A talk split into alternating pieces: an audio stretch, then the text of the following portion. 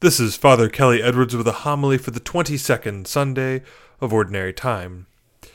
This is the first weekend of college football.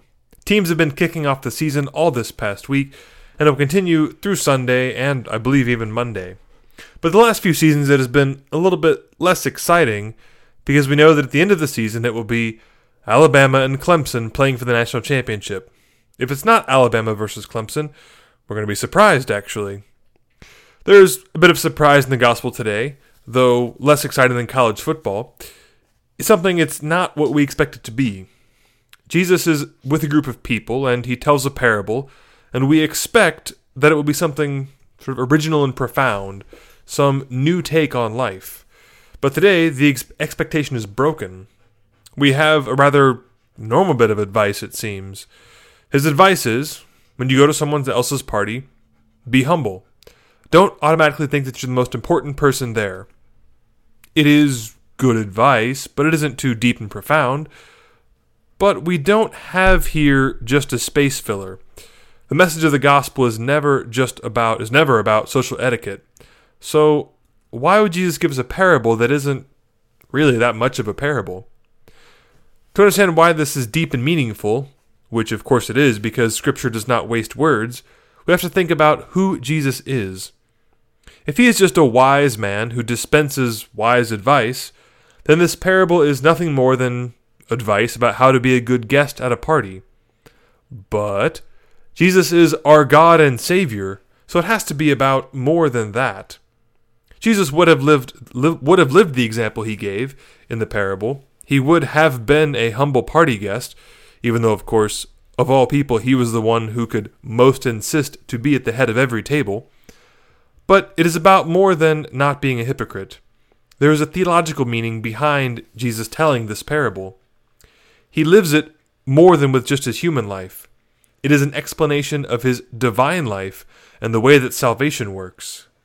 Jesus follows his own advice and takes the lowest position, not just when he goes to parties in Galilee, but when but by his becoming man in the first place. He humbled himself by being born of the virgin in a manger, by being forgotten by the world until he was 30 years old, by hanging out with dirty fishermen, by allowing himself to be arrested, submitting to Pilate, and dying with criminals. He takes the lowest position so that then the Father can invite him up to the higher position. He takes up the cross so that the Father will invite him up to his throne in heaven. And he tells this parable so that we can do the same thing. We are supposed to be humble ourselves, like Christ, so that we can, also like Christ, be brought up to the head table, to heaven, to feast with the Father. This means being aware of what we think about ourselves relative to others. When you see other people and what they do or do not do, how do you judge them? With severity or compassion? When you are in a position of authority or responsibility, are you haughty and bossy? Or do you heed the words of Sirach from the first reading, and humble yourself all the more the greater that you are? We are all sinners.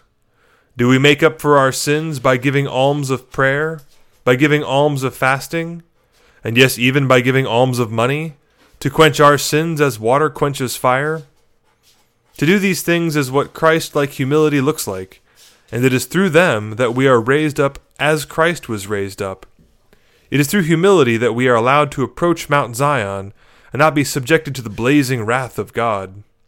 It is through humility that we that we get to see angels in heaven and not have to endure the storm and trumpet blast. It is through humility that we are not embarrassed, but rather get to sit at the Master's table.